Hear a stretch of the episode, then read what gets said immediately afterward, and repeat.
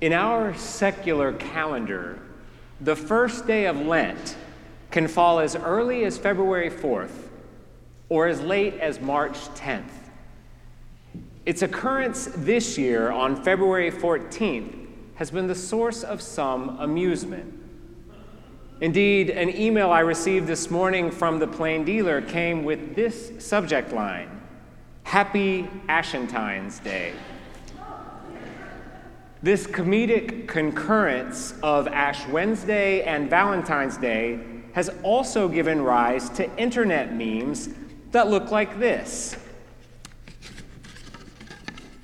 You are dust. Repent. And ash to ash, to name just a few. What makes these images so comical is the apparent contradiction. The unspoken implication is that Valentine's Day is a joyful, cheerful holiday, while Ash Wednesday decidedly is not. The suggestion is that Cupid conjures warm and fuzzy emotions, while Ash Wednesday, with its reminder of our mortality, is cold and depressing. The subtext is that Ash Wednesday, with its emphasis on sin and repentance, has nothing to do with love. And my friends, I assure you, Nothing could be further from the truth. Much like Valentine's Day, Ash Wednesday finds all its purpose and meaning in a loving relationship. Our relationship with God, the source of all love. The hallmarks of a loving relationship are truthfulness and trust. Those who love us are the ones who can speak truth to us and because we trust them, we can hear them when they speak the truth. On Ash Wednesday, the truth is spoken in love to us. In a moment, each one of you will be invited to come forward to receive a reminder of this truth that your time on this earth is finite that this earthly life we share is but a sojourn. To speak plainly, today you will be reminded that you are going to die. Of course, we all know this to be true, so you would not think a reminder would be necessary. But this message is actually an eminently countercultural one. The world we live in conspires to have us ignore this truth, if not outright deny it. The ways our culture does this are subtle, and we don't always notice them. But take, for example, the explosive growth of the anti aging market. As a consequence of the pandemic and all the time we've spent looking at our faces on Zoom, the appetite for Botox is growing by leaps and bounds among Gen Z, those who are still under the age of 30. Indeed, the TikTok hashtag anti aging has more than 8 billion views, which is to say that from a very young age, the world tells us we should do everything in our power to mask our mortality. But today, your clergy, ministers of the gospel, who care deeply about your spiritual lives, are going to send you a very different message. We will look into your eyes and speak this truth to you in love. Remember that you are dust, and to dust you shall return. The world wants you to forget this. But the church invites you today to remember that the God of love molded you from the dust.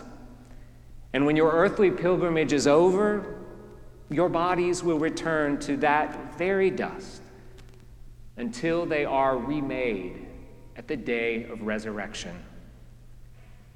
You will each receive a token of this reminder in the form of cross shaped dust clinging to your foreheads.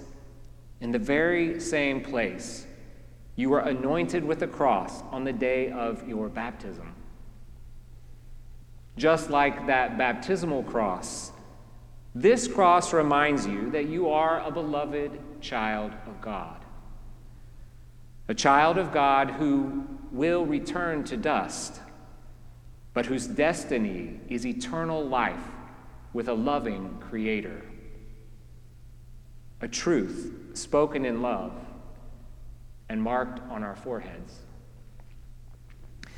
Then, after we have received our ashes, we will all get on our knees, either in body or spirit, and we will pray a special confession of sin called the Litany of Penitence.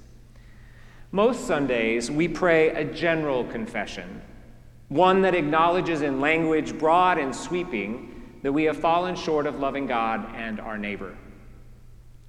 But in this Ash Wednesday litany of penitence, we use language vivid and precise to affirm the particular ways we have fallen short of living the great commandments. We will lift our voices together to enumerate sins of pride, greed, and indifference. We will admit that we have failed to offer forgiveness as freely as we have received it, that we've ignored the depth of human suffering and denied our privilege that we have failed to care for our fragile island home, the earth God entrusted to our care. Ash Wednesday is a day to speak the truth in love, to come clean about our shortcomings, and not just our personal shortcomings, but the systems of oppression that are so much bigger than we are but in which we participate nonetheless. By acknowledging the cosmic power of sin, we are liberated to hear a profound message of grace and love. That our God, as the prophet Joel reminded us, is gracious and merciful, slow to anger, and abounding in steadfast love. While hardly a traditional Valentine's Day custom, to be sure, this confession of sin has everything to do with love. At the end of our litany of penitence, Jeannie, a priest in the church of God, will stand before us and speak another truth in love that God's mercy, compassion, and forgiveness is poured out freely and abundantly upon us. As we leave this place to continue our Lenten journey, we can do so unburdened by the weight of sin to share the love we have received this day with others. My beloved friends in Christ, today, on this first day of Lent, we begin a 40 day journey together.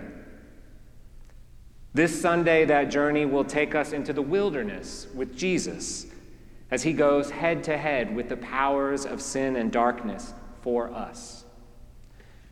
And after walking faithfully together these next several weeks, our Lenten journey will bring us to the holiest week of the Christian year. We will follow Jesus to the upper room, where he will give us food and drink that leads to eternal life. We will follow Jesus to the foot of the cross, where he will give his life for us. We will keep vigil at the tomb as we mourn his death, before joyfully greeting the empty tomb on Easter morning to proclaim that he has conquered death forever. So we are free to live. It is the greatest love story ever told. And today it begins with sacred truths spoken in love and written on our hearts. Happy Valentine's Day and blessed Lent.